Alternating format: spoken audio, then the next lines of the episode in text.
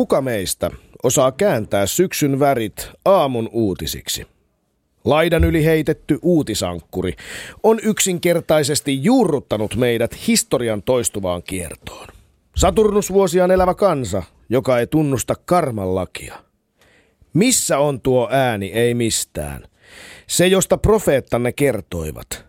On pelon ääniä, jotka ovat karanneet keuhkoista, riippuvat kahvin tahraamista hampaista, kaatuvat syleihimme ja polttavat arimmat paikkamme. On vanhimpien ääniä, jotka tuntuvat vain tuomitsevan meidät omaan lapsellisuuteemme. Sillä monissa perheissä viisaus ei enää tule iän mukana. Joten missä on tuo ääni ei mistään? Tuo palava pensas, tuo laskeutuva kyyhky. Minä kuulen kenraalien äänet, jotka vaativat lisää ammuksia. Presidenttien äänet, jotka vaativat lisää aseita. Naisten äänet, jotka huutavat apua. Mutta missä on tuo ääni ei mistään? Tämä on Doc Venturesin turvallisuustiedote. Pysykää sisätiloissa, lukitkaa radionne Yle Puheen taajuudelle. Toistan. Tämä on Doc Venturesin turvallisuustiedoke.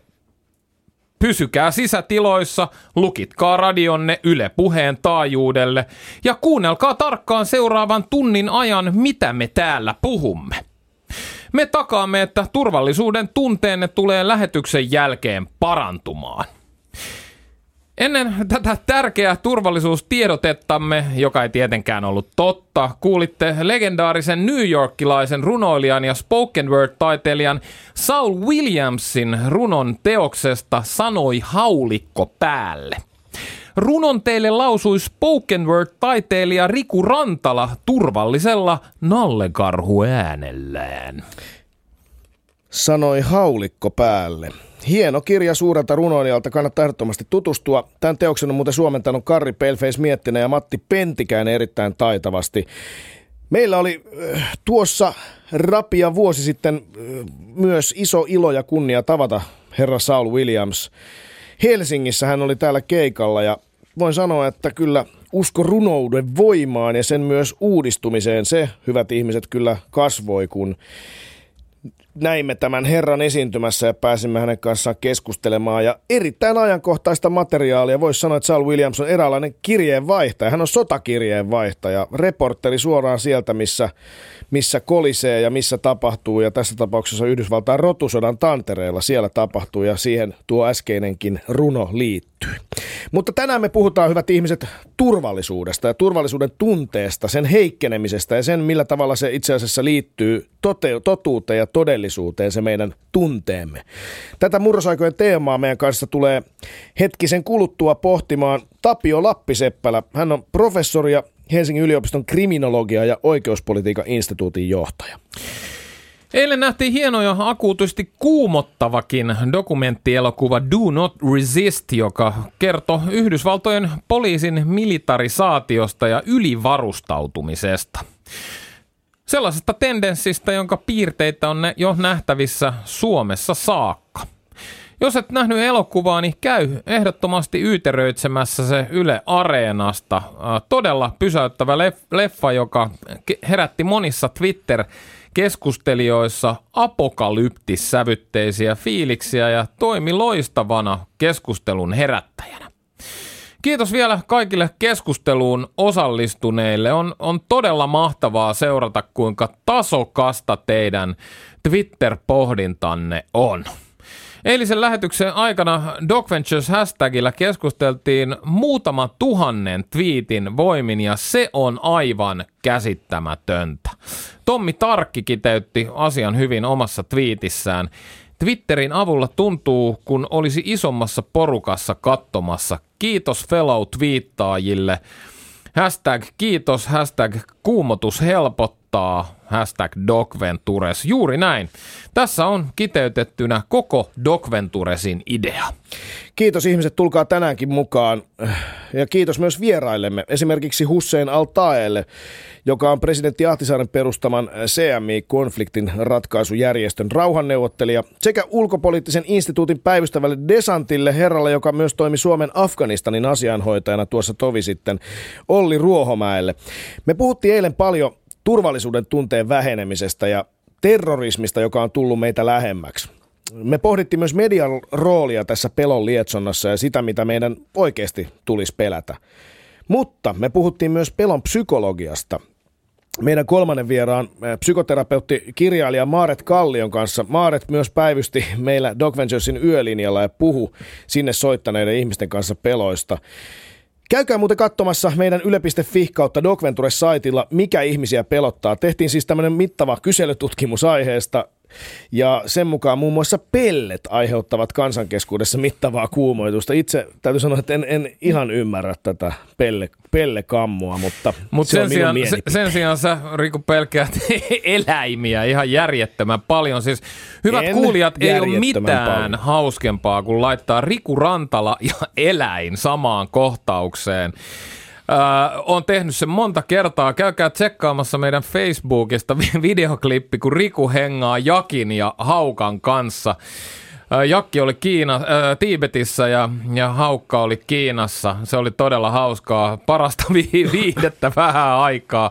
Mutta ehkä kaikkein hauskinta mulla on aina ollut, kun ollaan oltu Rikun kanssa kamelisafareilla. Kamelit ja Riku ei nimittäin tule toimeen ollenkaan Mä en ymmärrä- pelon vuoksi. Mä en ymmärrä, mikä siinä on, että aina kun ne kamelit, kamelit jaetaan, niin käy niinku kym, kummelissa niin sille kaksikolle, toinen saa sen su- surkeen työkoneen. Mä saan aina sen, sen niinku vihaisen vähän flipanneen kamelin, joka on jossain kiimassa tai muuten vaan sekasin. Ja Se haistaa sun pelon. ei ole, vaan Tunna saa tsäkällä aina paremman. Se vetää nelistää se jossain taivaanrannassa. Meikäläinen tulee semmoisen raivoavan tota noin, niin, täysin berserkin kamelin kanssa. Ja sitten mä muistan viimeinen keikka Jemenissä kamelin selässä.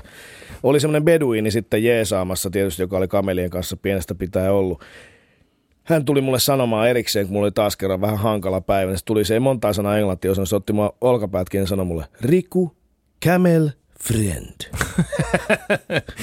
Mutta siis ka- kamelithan muistaa vuosienkin päästä vihamiehensä ja, ja kun ne tulee siellä erämaassa vastaan jotain, jota ne on vihannut jossain vaiheessa verisesti, niin ne tulee kostamaan. Ja sen kyllä näki, että sä olit kuullut tämän tarinan. Joo, kyllä Miksi pelotti. sä siis pelkäät eläimiä? No mulla se liittyy, en mä pelkää eläimiä. Kyllä sä pelkäät Tää liittyy siihen, että sä työpaikka kiusaa ja ohjaajana pakotat mut nimenomaan näiden eläinten kanssa. Että mä voisin sanoa, että mäkin voisin sillä hashtagillä me too Noniin. laittaa, että täällä elokuva-alalla minuakin, no joo, nyt ei mennä tälle, tälle tontille ollenkaan. En vertaa sitä, minkälaista on tämä ahdistelu, mutta vaan kunhan halusin tuoda esille, että joudun joudun vaikeisiin tilanteisiin tässä eläinten kanssa. Ja mulla se liittyy siis omaan traumakokemukseen, kun pienenä poikana jouduin Intiassa seuraamaan, miten tämmöinen taistelukoira raateli pikkusiskoa, niin sen jälkeen en ole, en ole ymmärtänyt enkä hyväksynyt sellaisten koirien A olemassaoloa, B omista. Niin, kuten hyvät kuuntelijat havaitsette, vihan takana on usein, hirvittävän usein pelko, kuten nytkin. Täällä muuten tunne, Twitterissä sanotaan, Jouni Voipio tuo esille, että vuosi sitten oli se tappajapelle buumi, ehkä siksi pellet pelottaa. no se on, se näin voi kyllä, kyllä olla, tota, mutta eläimiä kyllä pelättiin Riku, että sä oot siinä suhteessa ihan normaali jantteri, että eläimiä pelättiin kyllä meidän tutkimuksen mukaan kaikista eniten. Mutta pelon takana on tosi usein viha ja vihan tunne, se nostaa itsevarmuutta, joka taas peittoo pelkoa. Siinä varmasti yksi syy myös kasvaneelle vihapuheelle. Silloin kun maailma on hahmoton ja arvaamaton, niin meitä pelottaa ja pelottaa syystäkin. Pimeä, pimeän metsän pelkohan on ollut selviämisen edellytys ihmiskunnan alkutaipaleelta saakka. Mutta tänä päivänä Suomi on edelleen maailman turvallisin valtio. Kyllä, viimeksi viime vuonna maailma, Suomi valittiin taas maailman turvallisimmaksi valtioksi. Miten tämä asema pidetään ja onko meillä todellista vaaraa pudota ykköspallilta? Tätä meidän kanssamme tulee nyt pohtimaan Tapio Lappi-Seppälä, rikosoikeuden ja kriminologian professori sekä Helsingin yliopiston kriminologian ja oikeuspolitiikan instituutin johtaja. Yle puheessa. Riku ja Tunna. Doc Ventures. Niin, professori Tapio Lappiseppälä, tervetuloa jatkamaan Doc Venturesin keskisuurta turvallisuuskeskustelua täällä Yle Puheen taajuuksilla. Kiitos, kiitos.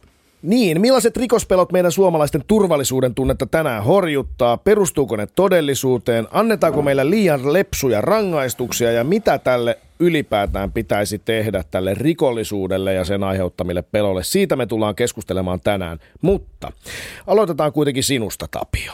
Sä oot todella pitkän linjan asiantuntija näissä aiheissa. Sä oot opettanut yli 40 vuotta rikosoikeutta, yli 25 vuotta kriminologiaa, Sä oot ollut parikymmentä vuotta oikeuspoliittisen tutkimuslaitoksen, joka nykyään tunnetaan siis nimellä kriminologian ja oikeuspolitiikan instituutti johtajana. Ja sä oot perehtynyt tähän maailmaan laajasti myös kansainvälisesti ja pari vuotta sitten sulle myönnettiinkin merkittävä Amerikan kriminologiyhdistyksen Sellin Glyk-palkinto. Mikä on Tapio susta merkittävin muutos, mitä oikeuspoliittisesti Suomessa on tänä aikana, kun oot työssä ollut, niin tapahtunut? No joo, heititpä hyvän kysymyksen heti, heti kättelyssä. O, äh, oikeuspolitiikka nyt on todella, jos otetaan noin, noin laveasti, niin no voisi sanoa, että tuo kriminaalipoliittisen keskustelun tapa on ehkä, ehkä tässä yhtäältä muuttunut. Se on sellainen muutos, joka on tapahtunut 90-luvulta mitä siinä on tapahtunut? No, on, on tullut kyllä näitä aika paljon näitä kovempia kovempia rangaistusvaatimuksia tuohon, tuohon keskusteluun. Mutta jos otetaan tässä vähän pidemmältä aikaväliltä, katsotaan, niin tietysti tuollaisella 40 vuoden, 40 vuoden perspektiivillä taas niin itse kriminaalipolitiikassa, että eikä 70- ja 80-luvulla niin siirryttiin tällaiseen pohjoismaisempaan järjestelmään hyvin vahvasti. Että sanotaanko, että ensiksi oli niin kuin järjestelmän sisällä sisällä äh, lähentyminen tähän pohjoismaiseen kriminaalipolitiikkaan, mutta sen jälkeen sitten, sitten myöskin näitä kovempia trendejä tullut puheeseen. Tässä on oikeastaan kaksi. Me tullaan varmasti lähetyksen loppupuolella puhumaan tästä rangaistavuudesta ja, ja kovemmista puheista enemmän. Mennään vielä hetkeksi kuitenkin eiliseen me katsottiin Doc Venturesin keskisuuressa turvallisuuslähetyksessä Yle TV 2.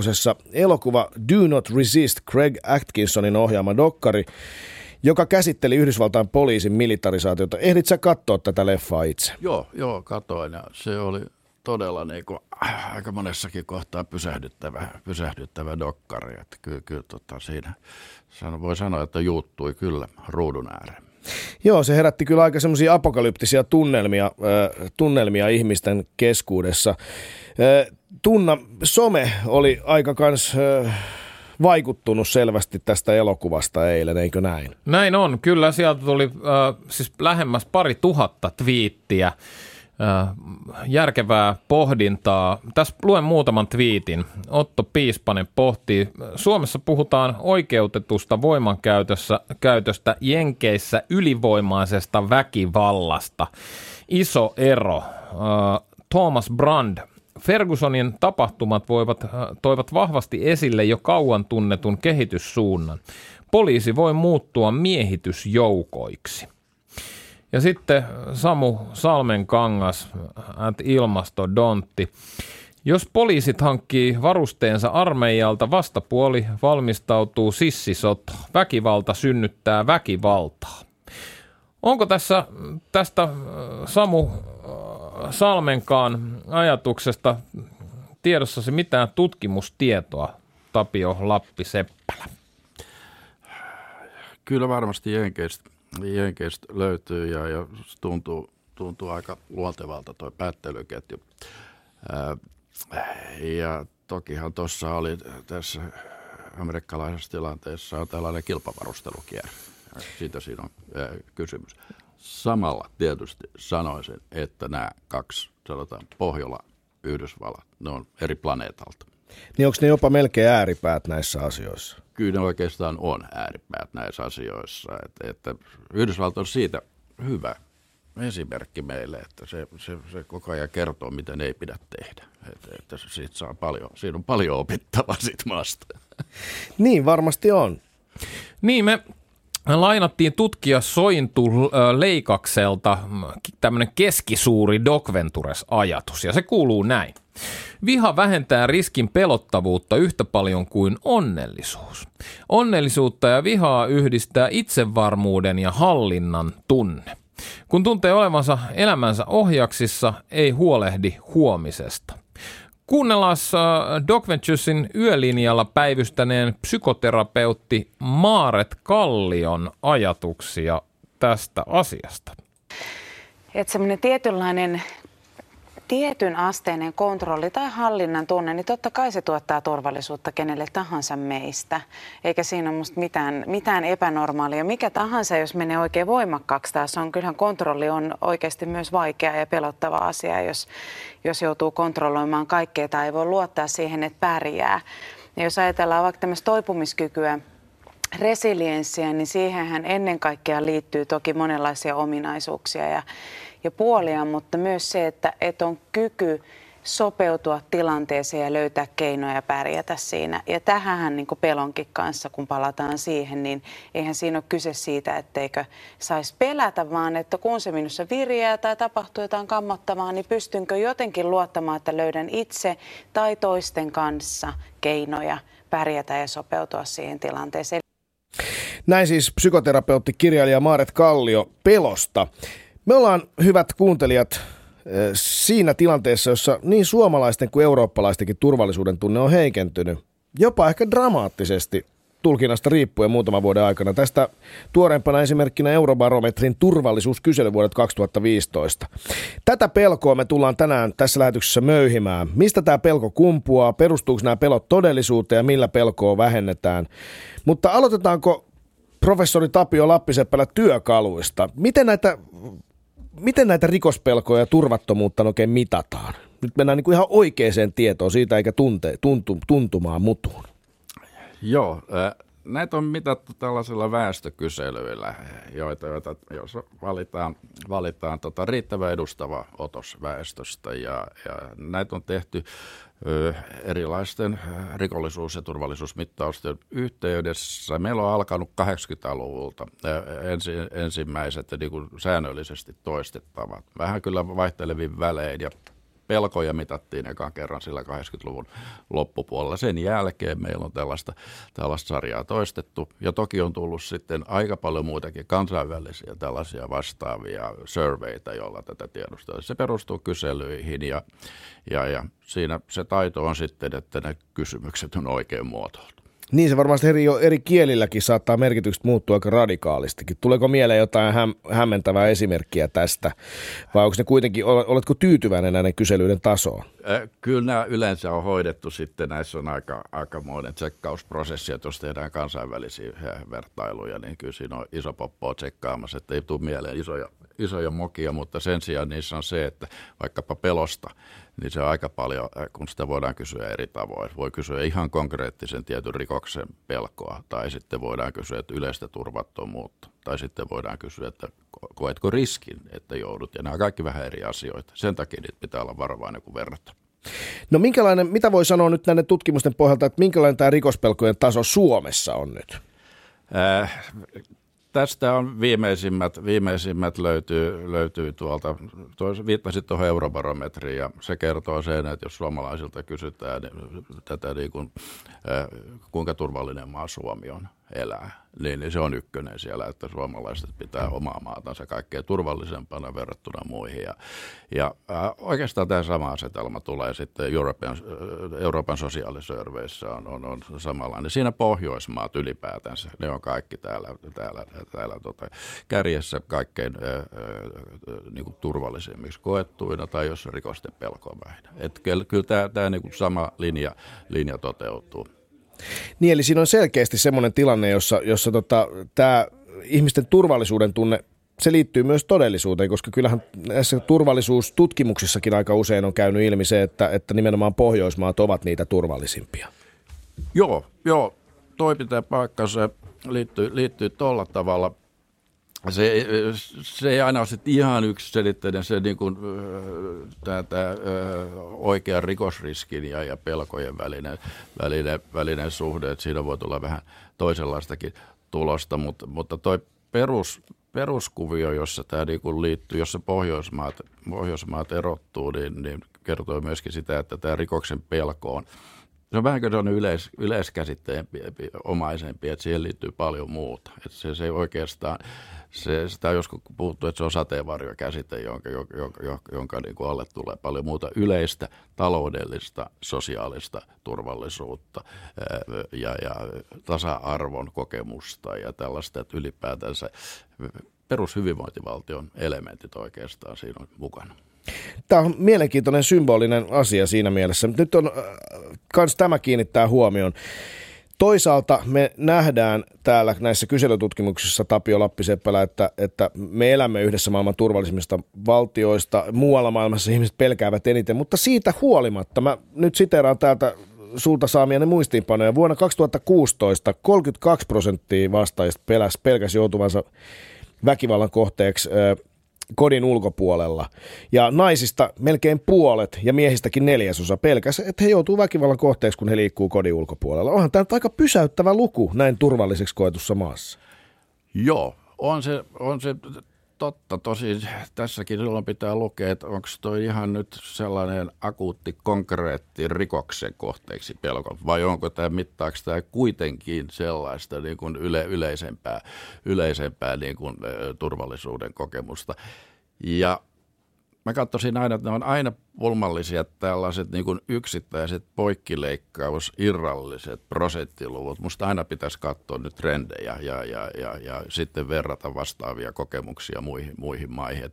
Oikeastaan vasta tuolla vertailulla ja trendeillä me päästään tähän, tähän kiinni ja, ja, ja se, se, se on myöskin aika kiinnostava tämä meidän muutokset oikeastaan ja mistä ne kertoo Suomessa. No mennään niihin. Hylätään nyt nämä prosentit. Ei, ei lähdetä klikkijournalistisesti kalastelemaan nyt, että näin monta ja näin monta. Vaikka tämäkin on kiinnostava kyllä, mä nostan yhden vielä esiin. Se, että, että hyvinkin iso osa alle 25-vuotiaista pelkästään katuväkivaltaa omalla kohdallaan. Tämä varmaan liittyy siihen, että he käyvät kapakoissa ja pyörivät tuolla, missä silloin tällä tapella. Ja tunnakielen radiossa sä kerroit, miten sä kannoit nuorena poikana stilettiä mukana. Oliko sulla tämmöinen samanlainen pelko katuväkivallan uhriksi joutumisesta? Joo, ihan ehdottomasti. Ja musta tuntuu, että silloin se oli paljon jostain syystä, eh, ehkä ikäkin johtuu siitä, että olin sen ikäinen silloin, mutta äh, tuntui, että tämmöisiä niin kuin myös joukkotappeluita ja muuta oli paljon ja näin itse asiassa lähes viikoittain tappeluita. En, en kyllä niitä enää näe, mutta en myöskään illalla tuolla pyöri. Joo, tämä oli, tämä, tota, on itse asiassa voi peilata vähän samanlaista kokemusta itse. Itse muutin Kruunuhakaan tuolta vähän rauhallisemmilta seudulta, maaseudulta 60-luvun puolessa välissä, ollut vähän joku 10-12-vuotias ja, ja, ja Kyllä silloin, silloin Helsingin Kruununhaka, Hakaniemi ja, ja Katajanokka, niin oli ne aikamoisia riskialueet. Että kyllä siellä sai, kun käveli ulkona, jos lähti puistoon, niin niin, niin tota, se oli iso, iso riskikokemus. Että jos joku porukka tuli vastaan, niin kyllä se yleensä välittömästi oli, niin kuin, oli niin kuin konkreettinen konflikti käsillä. Niin Onko tämän tyyppinen väkivalta sitten vähentynyt? Äh, en usko, että tämän sortista, sortista niin kuin ilmiötä ylipäätään se on ainakaan kantakaupungin alueella. Että siellähän todellakin jengit tappeli keskenäänsä. Ei kannattanut mennä krunasta Hakaniemen, tuli, tuli turpiin heti. Näin on. Tämä on mielenkiintoinen hetki, koska tota, tietysti näistä nykyhetkeistä tuntuu täysin käsittämättömältä, että nimenomaan Helsingin vauraat kantakaupungin kaupungissa olisivat olleet turvattomia, mutta minähän Milonoffin kanssa olen elänyt 80-luvulla nuoruuten ja Milonov skattalaisena itse krunala, krunassa kanssa lapsuuteni viettäneenä, niin tiedän varsin hyvin, että siinä oli ihan oikeasti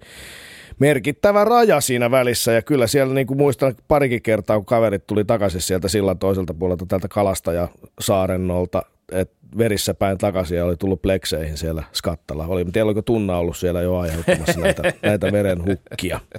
Mutta siis mennään näihin trendeihin. Puhuit äh, Tapio Lappiseppälä, kriminologian ja oikeuspolitiikan instituutin johtaja siitä, että ei pitäisi tarkastella näitä prosenttilukuja nyt niinkään, vaan sitä muutosta, niitä yleisiä trendejä. Niin, niin millä tavalla tämä rikospelot pelot ovat muuttuneet nyt viime aikoina?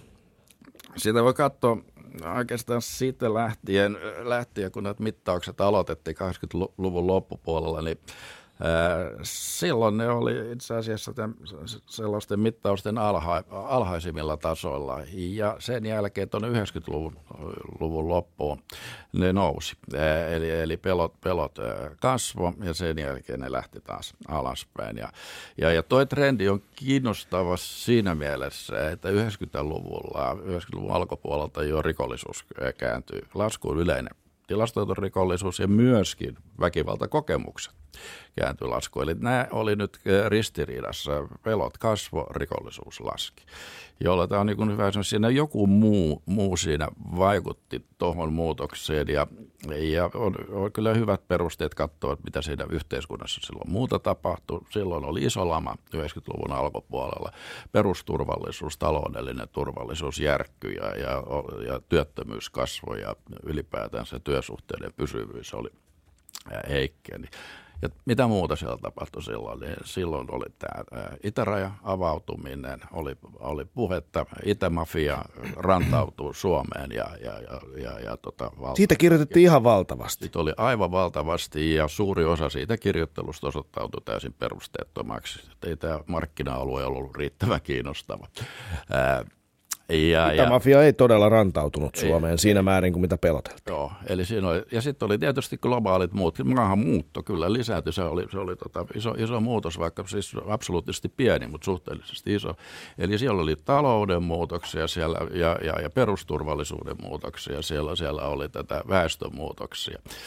Ja, ja nämä yhdessä johtaneet vaikka rikollisuus. Ja sitten okei, okay, siinä oli tietysti media myöskin. Siis, tästä on tehty hyvä tutkimus tuolla sellaisessa oikeuspolitiikan tutkimuslaitoksessa, jossa on, on, on katsottu, miten, miten väkivalta uutisointi lisääntyy etusivuilla ylipäätänsä.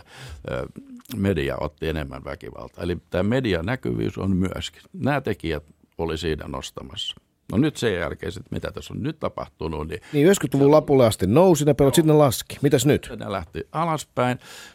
No nyt on, on sitten seurattu vähän tiheemmin ja nyt tässä meillä on tietoa viimeiseltä viideltä vuodelta, että aluksi, aluksi, aluksi siinä tapahtui lasku edelleenkin ja nyt on sitten nämä muutamat, muutama vuosi siinä on nousua. Se ei ole dramaattinen tämä nousu nyt, tämä on tässä niinku keskeinen, keskeinen pointti ja, ja sen niin kuin ihan syitä ja rakenteita niin kuin tässä analysoidaan tutkimuksessa koko ajan, mutta tässä on aika, sille ei ole taas löydy, löydy kyllä vastineita rikollisuusmuutoksissa, mutta sen sijaan tietysti... Eli taas pelätään enemmän kuin mihin on katetta. Joo, sa, saattaa hyvin, hyvin olla näin. Siis henkirikollisuus, vakava väkivaltahan on mennyt, mennyt alaspäin hyvin, hyvinkin jyrkästi tässä näin, mutta sen sijaan ilmoitut, rikosilmoituksia on tullut seksuaalia ja, ja, ja pahanpitelyrikoksista enemmän. Siinä hyvin todennäköisesti on kysymys myöskin tästä herkistymisilmiöstä, että nämä on sellaisia asioita, jotka koetaan myöskin vakavammiksi. Niistä myöskin on huomattavasti paljon enemmän juttua ja puhetta. Ja tämä heijastuu myöskin siihen, että tota, niihin kiinnitetään myöskin näistä, niin pelot kiinnittyy niihin vahvemmin. Ja toki tietysti Doc Ventures murroskauden ohjelma.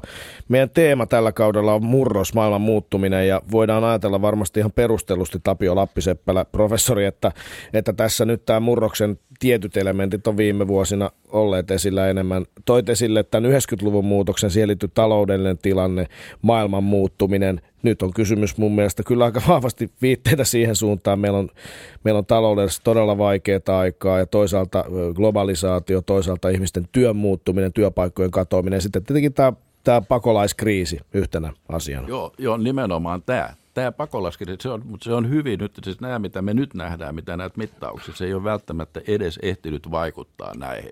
Et kysymys on, että on hyvin jännä kyllä nähdä, miten, miten tota seuraavien tai tämän vuoden tai ensi vuoden mittaus tulee kertoa. Kai meidän on pakolaiskriisistä nyt kuitenkin se kysyttävä. Me 2015 Suomeen tuli turvapaikanhakijoita yli 30 000. Viime vuonna jo merkittävästi vähemmän, mutta kuitenkin vielä 5000 aika paljon ihmisten pelkoihin kiteytyi se, että mitä nyt tapahtuu. Tulemmeko näkemään esimerkiksi raiskausrikosten lisääntymisen? Tulemmeko näkemään enemmän väkivaltaa, kun tällainen joukko valtaosin nuoria miehiä saapuvat tänne hyvin erilaisista oloista? Onko tähän pelkoon ollut katetta? Onko tätä ehditty vielä tutkia Tapio Lappiseppälä? nyt varmaan on jo ensimmäisiä, ensimmäisiä tällaisia pelkoon liittyviä analyysejä jo kohta koht saatavillakin ja, ja ihan pieniä viitteitä. Mä luulen, että jo tämä, tämä niin kuin viime, tämän nyt uusimman tutkimuksen, joka just tuli nyt eilen tai toissa päivänä julki, niin jo, jo, jo kertoo siitä noususta, joka varmaan on kyllä yhteydessä tuohon, tuohon muutokseen se, että miten se vaik- näkyy sitten itse rikostilastoissa, näitähän on myöskin, myöskin analysoitu ja, ja, ja kyllä, kyllä siellä on rikoskeskittymää tässä maahanmuuttajaporukassa, mutta ei se meidän, niin kuin, meidän perusrikastilastoa kyllä niin kuin heiluttelee, että, että se, on, se on kyllä kotimaista, kotimaista alkuperää. Se, että mitä tämä muutos tapa vaikuttaa sitten niin, niin itse näihin, näihin tuntemuksiin ja pelkoihin ja asenteisiin, on, se on myöskin hyvin paljon varmaan siitäkin, että miten niistä kirjoitetaan, että miten, miten media tässä toimii. Että musta tuo oli sellainen esimerkki, tämä, tämä, tämä Turun tapaus, jossa, jossa niin kuin varsin – siitä tuli keskusteluakin siitä, että media toi mun mielestä varsin hyvin ilmi myöskin sen, sen että ketkä siinä sitten lähti, lähti niin kuin avustamaan uhreja tai ketkä lähti ottamaan kiinni näitä rikoksentekijöitä. Niin se, että siinä tuotiin myöskin esille, että tässä oli myöskin maahanmuuttajat tässä niin kuin mukana myöskin tässä, tässä ominaisuudessa on, on mun mielestä sellaista, sellaista uutisointia, joka ainakin niin kuin panee vähän edes hanttiin sille, sille somevyörytykselle, joka, joka siinä oli sitten tuon jutun jälkeen. Eli tässä meillä on niin ihan selvää, selvää näyttöä siitä, että tämä 30, yli 30 000 ihmisen sitä tulvaksikin kutsuttiin, mutta ihmisten tänne tuleminen ei lisännyt merkittävästi. Tai ne pelot, mitkä liittyivät siihen kasvavaan rikollisuuteen, niin ne, niille ei onneksi ollut katetta. Ei ole siinä määrin, ei. Niin, täällä äh, muutamia somekommentteja luen äh, eiliseltä vielä tähän väliin. Äh, meidän Facebook-live ei toimi tänään, joten ihmiset twiitatkaa, käyttäkää Twitteriä, kuten käytitte myös eilen. Luen nyt muutaman twiitin täältä. Vielä tähän väliin J.A. Laitalainen kelailee. Olemme kusessa, jos annamme pelon kulttuurin luoda yhteiskuntamme heik- heikoimman meidän vihollisiamme vain uhkakuvia. Eero Sallinen, onko turvattomuuden tunne tapa hallita yhteiskuntaa? Ja sitten Markku Koljonen pohtii, pelko on myös hallinnon väline, sillä saadaan helposti aikaan epärationaalisia tekoja ja päätöksiä. Oletko samoilla linjoilla, Tapio Lappiseppälä? Onko Joo. pelko hallinnan väline? Äh, kyllä, kyllä, kyllä. Äh, varmasti, äh, ja tuossa myöskin tuossa alussa, alussa tuosta klipistä – klipistä tuotiin tuosta toistepäin, että pelko on, on tavallaan myöskin hallinnan vähän niin kuin menettämistä myöskin siitä, siitä kertoo. Ja siitähän oikeastaan on juuri tämä vastaavasti tämä niin kuin perus se, että pelko on yhteydessä perusturvallisuuden tasoon, jossa on pelko siitä, että ei itse enää hallitse omaa, omaa tilannetta, jos niin kuin tämä ihan fundamentti fundamentti omasta perusturvallisuudesta järkkyy, niin se heijastuu sitten, sitten, sitten pelkoihin. Mutta että sitten sanotaan vähän sitten instrumentaalisemmalla tasolla, eli, eli käytetäänkö pelkoa, pelkoa, pelkoa nyt sitten myöskin kontrollin ja hallinnan välineenä, niin toki ja, ja ihan kriminaalipolitiikassa nyt ehkä sitten, sitten niin kuin sillä tavalla, että, että, että joillekin tämä rikoksen pelko on konsti, konsti niin kuin omien, omien kriminaalipoliittisten agendojansa esiin vetämiseen ja tukemiseen. Juuri tällainen nämä, nämä, nämä, nämä populistiset radikaalioikeistopuolueet on tästä esimerkki. Niin, pelon, pelon kulttuurilla onnistutaan haalimaan ääniä, sillä onnistutaan myymään asioita. Business, pelko on myös bisnestä. Tämä tuotiin eilen, eilen myös hyvin esille tuossa keskustelussa Doc Venturesin suuressa tai keskisuuressa turvallisuusillassa. Tässähän on valtava ero tietysti Suomessa tämä väkivaltakoneisto niin kutsuttu ja meidän kontrollikoneisto on tiukasti yhteiskunnan omistuksessa täällä, mutta täälläkin on lisääntyvä kasvava bisnes tästä turvallisuudesta tullut. Pelkohan on siihenkin aikamoinen käyttövoima vai mitä Tapio Lappiseppälä? toki siis turvabisneksen kasvu, kyllä se tapahtuu joka puolella, se tapahtuu meillä myöskin. Ja, ja, ja se ei ole saavuttanut ollenkaan samoja mittasuhteita kuin, kuin kuin, kuin Yhdysvalloissa tai vaikkapa Englannissa, mutta, mutta eihän se ollenkaan näkymätön. Kyllä tv pyörii jatkuvasti sellaisia mainoksia, joissa uhkaavalla matalalla äänellä, äänellä puhuva kommentaattori niin kuin saa, en muista luen kiitos mikä firma on, mutta niin vastenmielinen mainos laitetaan aina siinä kohtaa äänen pois TVstä. Niin, sinua ei tämmöiset asiat pelota, et ole, et ole tilaamassa heti ensimmäisenä turvapalveluja. No en. No se on ihan mielenkiintoista kuulla, kun kuitenkin varmaan Suomessa eniten näistä todellisista uhkista tila, tai ainakin tilastosta tiedät. Tota, asuinalueen huono-osaisuus. Puhutaan gettoutumisesta. Gettoutuminen eh, on ilmiö, joka on Suomessakin tuotu esille. Tämmöistä olisi tapahtunut pääkaupunkiseudulla. Miten tämä asuinalueen huono-osaisuus liittyy, liittyy sitten tähän eh, toisaalta rikospelkoihin ja toisaalta siihen, miten se toteutuu? Mä itse asun Jakomäen naapurissa. Mä käyn usein Jakiksessa kaupassa. Ja tota noin, niin Jakishan on ollut aina, tai olemassaolonsa aikana varsin huonomaineinen lähiö, ja mua aina huvittaa sitten se, se huono maine, kun mä siellä käyn, kun siellä on niin rauhallista ja mukavia ihmisiä, ja yleisesti ottaen niin kuin en voi käsittää yhtään, mistä se, mistä se maine kumpaa. Tai totta kai mä käsitän, mutta sehän ei perustu ainakaan siihen suurimpaan osa-aikaa mihinkään totuuteen. Niin minkälainen tämä asuinalueiden kokemus on, Tapio Lappiseppälä, onko tästä jotain kiinnostavaa tutkimustietoa?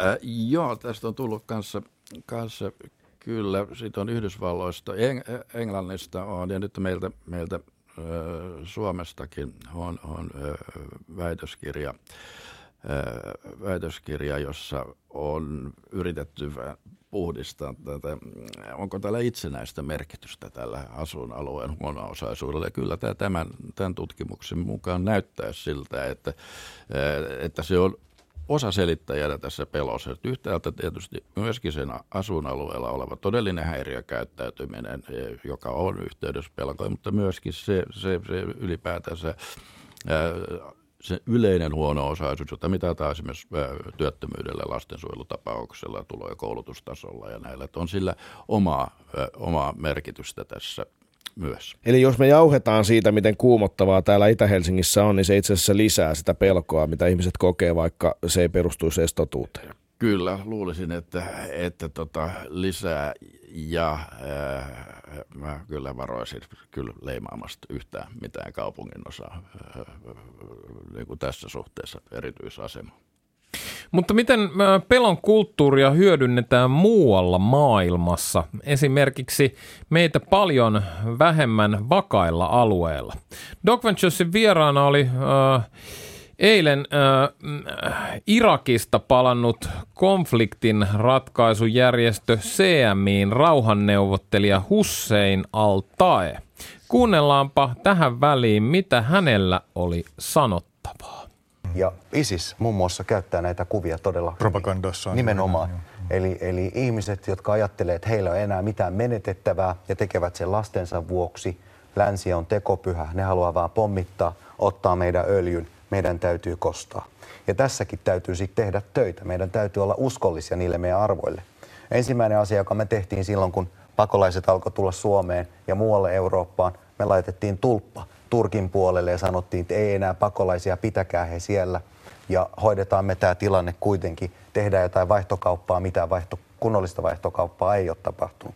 Eli kun me päästetään meidän arvoista irti ja kansa katsoo tuolla toisella puolella maailmaa, että miten me toimitaan mm. ja huomaa, että me ollaankin tekopyhiä, niin silloin he saa oikeutusta tehdä erilaisia asioita meille. Ja silloin mopo karkaa käsistä. Näin. Eli tämä on se, että, että tavallaan jos meillä on oikeasti arvoja, joiden päälle demokratia on rakentunut, joiden päälle meidän ihmisoikeuskäsitys on rakentunut, niistä pitää pitää kiinni, vaikka se maksaisi todella paljon. Näin siis pelon synnyttämästä mekanismeista muualla maailmassa, etenkin lähi konfliktin, konfliktin ratkaisujärjestö CMI rauhanneuvottelija Hussein al-Tae Doc Venturesin turvallisuuslähetyksessä. Mitä Tapio Lappisenpälä haluatko kommentoida tätä aluetta, vaikka ei nyt ehkä suoranaisesti omaan tutkimusalasi kuulukaan? Joo, ei, no, totta kai tuosta niin kuin, ei voi olla muuta kuin samaa mieltä. Et, et, kyllähän on, on yksi, yksi tapa noudattaa sitä, sitä tärkeää periaatetta, että pelolle ei pidä antaa periksi, eikä tällaisessa tilanteessa on pitää kiinni niistä perustavista meidän omista hyvinvointivaltion arvoista, joka, joka kuuluu muun muassa vaatimus tästä sosiaalisen tasa-arvon niin kuin ylläpitämisestä ja vahvistamisesta. Ja se vastaavasti tasa-arvo, tasa-arvon kokemus on, on myöskin ilman muuta silloin yhteydessä. Se on yhteydessä korkeaan luottamukseen, ihmisten väliseen luottamukseen, solidaarisuusarvoihin ja ne on taas vuorostansa kaikki yhteydessä myöskin pelkoihin. Rikospelot ja rangaistusvaatimukset. Tässäpä oiva aasinsilta niihin asioihin. Hussein al puhui siitä, että meidän pitäisi kiinni pitää kiinni täällä lännessä niistä arvoista, joihin, joiden päälle tämä täkäläinen hyvinvointivaltio, täkäläinen maailman onnistuneimpiin kuuluva valtiojärjestelmä on rakentunut, ihmisoikeuskäsitys ja demokratia. Me pitäisi pitää kiinni niistä arvoista, mutta kuitenkin, kun meitä pelottaa, niin me haluttaisiin antaa kovempaa rangaistusta. Tämähän on aivan luonnollinen tunne. Me keskusteltiin tästä Tunna sun kanssa tuossa matkalla tänne Pasilaan, Yle Puheen studioon ja ja mä sanoin, että mua ärsyttää, kun, kun tota, tässä tavallaan ihmiset ei niinku käytä järkeä, vaan tunnetta. Et siis, mut mihin tämä nyt, että jos nyt lähdetään siihen normaaliin tunnereaktioon, kovemmi, kovemmat rangaistukset, hipeille pamppua, me paapotaan rikollisia, sen takia rikollisuus kasvaa. Mitä tiede ja tutkimus sanoo tästä Tapio Lappiseppälä, kriminologian ja oikeuspolitiikan instituutin johtaja? Joo, Tuossa on ilman, ilman muuta nyt sellainen ainakin yksi yhteys näissä asioissa menee siitä, että, että pelot on yhteydessä punitiivisuuteen. Ja, ja, punitiivisuuteen? Joka tarkoittaa rangaistushalua. Sitä mitataan vähän samalla tavalla kuin pelkoja. Mitataan tällaisilla väestökyselyillä, että ovatko rangaistukset oikeudenmukaisia vai ovatko liian lieviä. Niitä voidaan muotoilla eri tavoin, mutta sillä mitataan, sanotaanko rangaistushalukkuutta. Ja, ja se on yhteydessä pelkoihin. Pelkoon kytkeytyy vaatimus rangaistusten koventamisesta. No miksi? Ja, ja, ja, ja se linkki, joka tässä kyllä hyvin paljon on se, että rangaistusvaatimus itse asiassa on yksi tapa kertoa, että haluaa sitä suojautua. Eli, eli, eli siihen kytkeytyy oletus siitä, että nämä rangaistukset ovat keino jolla niin kuin pystytään suojautumaan sitä vastaan, jota, jota pelä, pelätään. Eli tässä on tämä niin kuin nämä kolmen asian välinen yhteys. Pelko, vaatimukset ja oletus siitä, että rangaistukset on se toimiva. Sehän on siis ihan perusinhimillistä. Se on hyvin inhimillistä. Mä tunnistan ton heti, koska mun mainittu koira pelko, niin tämä oikeastaan vihaisten taistelukoirien ja, ja kontrolloimattomien ö, koirien pelko. Liittyy, siihen liittyy mulla erittäin voimakas punitiivisuus. Mä fantasioin jatkuvasti, jos mä näen uutisia tällaisista, tällaisista tota, koirien raatelemista lapsista tai jos mä näen ihmisen kuljettavan huonosti tai hoitavan huonosti koiransa tota, kasvattamista, kouluttamista tai hallintaa tuolla, tuolla kadulla, niin mä näen välittömästi massiivinen, olkaa välitön rangaistushalun fantasiointi. Mä näen niin kuin erilaisia hyvinkin väkivaltaisia, hyvin keskiaikaisia rangaistusmenetelmiä näille henkilöille, jotka eivät kykene perkele kontrolloimaan sitä eläintä. Ne on sen ottanut, olet siitä vastuussa, olet minun, pahimmillaan mä tuun siihen, että sä oot hengelläs vastuussa siitä, mitä toi dogi duunaa. Huomaatteko taas jälleen kerran, vihan takana on pelko. Niin on, mä huomaan ja pelon sen takana hyvin. on viha. Sieltähän se punitiivisuus tulee. No mutta, Mut, niin, onko se näin? Siis äh, nyt tietenkin itse ymmärrän, että se ei vähennä yhtään mun, mun tota noin niin, äh, todellista riskiäni joutua koiran tai läheistäni riskiä joutua väkivaltaisen raatelun, koiran raatelun uhriksi, että et, et esimerkiksi kaikki koirat tapetaan tai, tai tota, niiden omistajat joutuu linnaan, jos ne sählää niiden kanssa. Onko tähän mitään katetta tähän meidän tunteeseen? Et lisää rangaistuksiin, niin me ollaan paremmin suojassa. Ollaanko me, jos me nyt pannaan kaksi kertaa kovemmat rangaistukset?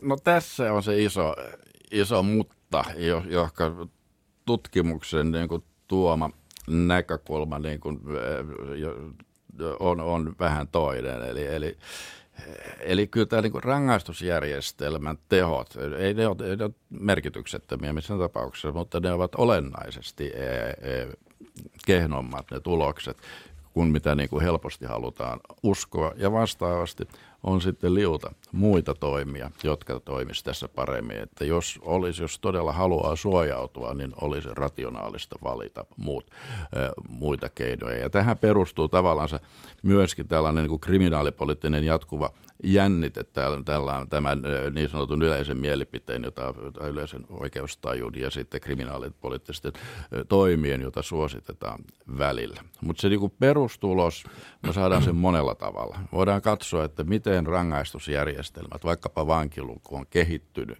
eri maissa ja miten rikollisuus on kehittynyt. Ei näillä ole tekemistä toistensa kanssa. Tai me voidaan katsoa poikkileikkaustietona, paljonko vankeja on ja paljonko henkirikoksia on. Ei niillä ole tekemistä, se korrelaatio on nolla. Eli tämän niin kuin oletetun yhteyden niin kuin, pikkasen tarkempi purkaminen on, on, on, on niin kuin tässä keskustelussa tärkeä. Tämä on mielenkiintoista. Ei siis mitään katetta ole siitä, että lisää rangaistuksia, kovemmat rangaistukset, niin rikollisuus vähenisi, olisimme paremmin suojassa siltä. Siihen ei ole mitään katetta. Mä, en mä ihan näinkään sanoisi kyllä, jos me olennaisesti kovennetaan rangaistuksia, kyllä se näkyy rikollisuustilanteessa. Mutta tutkimus kertoisi kyllä, että jos me panisimme sen saman resurssin vaikkapa, vaikkapa koulunkäynnin tukitoimiin tai, tai riskiryhmässä olevi, oleville suunnattaviin sosiaalisiin tukiohjelmiin tai esikoulu vanhempien neuvontaan, erilaisiin sosiaaliprevention keinoihin, niin tulokset olisivat paljon parempia. Että kyllä rangaistusjärjestelmää tässä tarvitaan kyllä, mutta rikoksia kyllä niin kuin pääsee torjumaan eh, olennaisesti kustannustehokkaammin muilla konsteilla. Valtioneuvoston kanslian turvallisuuskatsauksessa nimenomaan miehet vastasivat, että jos poliiseja ja vartioita olisi enemmän, se lisäisi heidän turvallisuuden tunnettaan. Oletko Tapio Lappiseppälä samoilla linjoilla näiden miesten kanssa? Varmaan vähän riippuu kyllä nyt poliisista. Jos sillä poliisilla on konepistooli niin kainalossa, niin se ei mun turvallisuuden tunnetta olennaisesti vahvistaisi. Mutta taas äh, äh, Mä voisin kuvitella, että kyllä, kyllä niin kuin näkyvä, näkyvä katupartiointi, sympaattisten poliisien näkyvä, näkyvä käyskentely kaduilla niin kuin lisäisi, lisäisi, lisäisi, jos hyvin to, toteutettuna lisäisi turvallisuuden tunnetta luultavasti. Myöskin tällaisesta katupartioinnista on myöskin rikoksen torjuntatuloksia, että, että niillä myöskin niin kuin saavutetaan. Se ei ole pelkästään tunnetason muutos, vaan se on myöskin ihan faktinen muutos, että kyllä se myöskin voi vähentää rikoksia. Joo, toi on aika mielenkiintoinen, mielenkiintoinen ilmiö. Tuossa viikko sitten, tai viime viikolla Doc Venturesin jaksossa meillä oli vieraana oikeustoimittaja Mikko Niskasaari muun muassa. Hän sanoi, että, että eihän se rangaistusten koventaminen vähennä rikollisuutta, mutta kiinnijäämisriski, se vähentäisi olennaisesti enemmän. Mitä tähän sanot, professori Tapio Lappiseppälä? Joo, toi on, on, on yksi pysyvimpiä asia kriminologisen vaikutustutkimuksessa tutkitaan rangaistusjärjestelmää tuloksia, että se millä on merkitystä on kiinnijäämisriski. Ja se on aika helppo niin kuin itsekin mieltää, että se on se välitön, se jää kiinni, se on se välitön seuraus heti tuosta rikoksesta ja se romuttaa sen suunnitelman, mutta spekulaatiot siitä, että onko se käräjäoikeuden tuomio neljä kuukautta vai kolme kuukautta joskus puolen vuoden kuluttua, niin se on varsin kaukana tästä motivaatiosta, mutta tuosta on ihan, ihan niin kuin selvää näyttöä. Kiinnijäämisriskiä muuttamalla niin, niin saadaan. Kuinka pitkäaikaiset ne vaikutukset on, sitten on vähän toinen juttu, että jos se kiinnijäämisriski oli osoittautui että se oli vain mainos, mainoslause ja, ja arkikokemus kertoo muuta, niin sitten saattaa saattaa tota, tilanne palautua ennalle.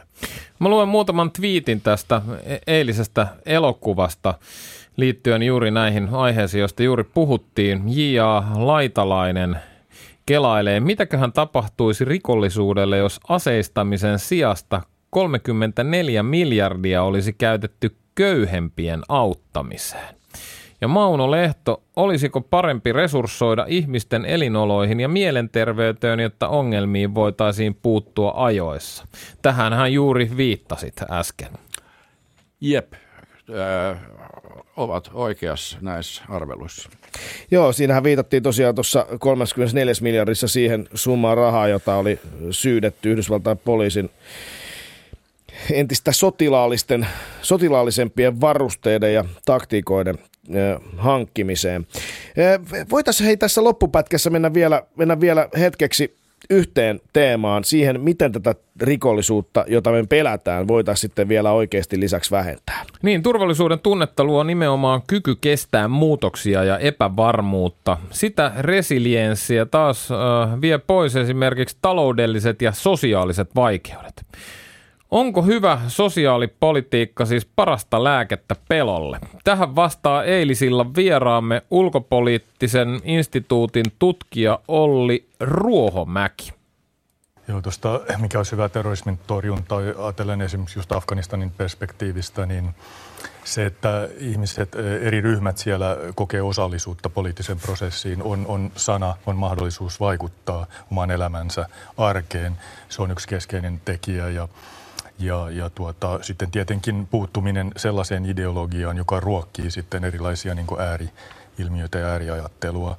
Afganistanin ja Pakistaninkin kohdalla on ongelma ollut se, että siellä on koko joukko tämmöisiä kouluja, madrassoja, jossa kasvatetaan uutta sukupolvea hyvin tämmöiseen niin ääriajatteluun ja, ja se, että hyvällä koulutuksella, ylipäätänsä koulutuspolitiikka jo lähtökohtaisesti on hyvä ja siihen liittyy sitten työllisyyspolitiikka ja se, että ihmisillä on niin kuin perspektiiviä tulevaisuuteen, niin se on itse asiassa parasta terrorismin torjuntaa pitkällä aikajänteellä niin kuin yhteiskunnallisessa mielessä. Näin siis Olli Ruohomäki, mies, joka toimii muun muassa Suomen Afganistanin asianhoitajanakin tuossa jossain vaiheessa, on pitkän linjan kansainvälinen toimija ja ulkopoliittisen instituutin tutkija. Miltä kuulosti, jos me vaihdetaan terrorismin tilalle sana rikollisuus, Tapio Lappiseppälä, nämä Ruohomäen ajatukset? Joo, Kyllä, kyllä. Kuulostaa juuri siltä, mihin iso joukko tällaisia vertailevia tutkimuksiakin antaa, antaa niin kuin varsin johdonmukaisen vastauksen, jos puhutaan väkivallasta ja vakavasta väkivallasta ja katsotaan ihan globaalista tarkastelua, niin se on sosiaalinen, sosiaaliset hyvinvointierot, tuloerot, sosiaaliset erot, jotka selittävät väkivaltakäyttäytymistä ja, ja näiden erojen pienentäminen ja sosiaalisen marginalisaation vastustaminen on keskeisiä rikoksen torjunnan konsteja. Niin, meillähän samaan aikaan saarnataan voimakkaasti sitä, että tuloerot on hyvästä. Tuloerot kasvattavat ihmisten ö, tsemppaamista. Siinä tulee tämmöinen dribble down-efekti, että ne tuotot valuvat kuitenkin alaspäin. Ja että samalla kun annetaan vähän hipeille pamppua, niin itse asiassa päästään eroon näitä Tähän niin kaikki tämä viittaa Tapio Lappiseppälä nämä tutkimustulokset siihen, että tähän on täyttä fuulaa. Nimenomaan niin nämä vähäiset erot tois meille suojaa.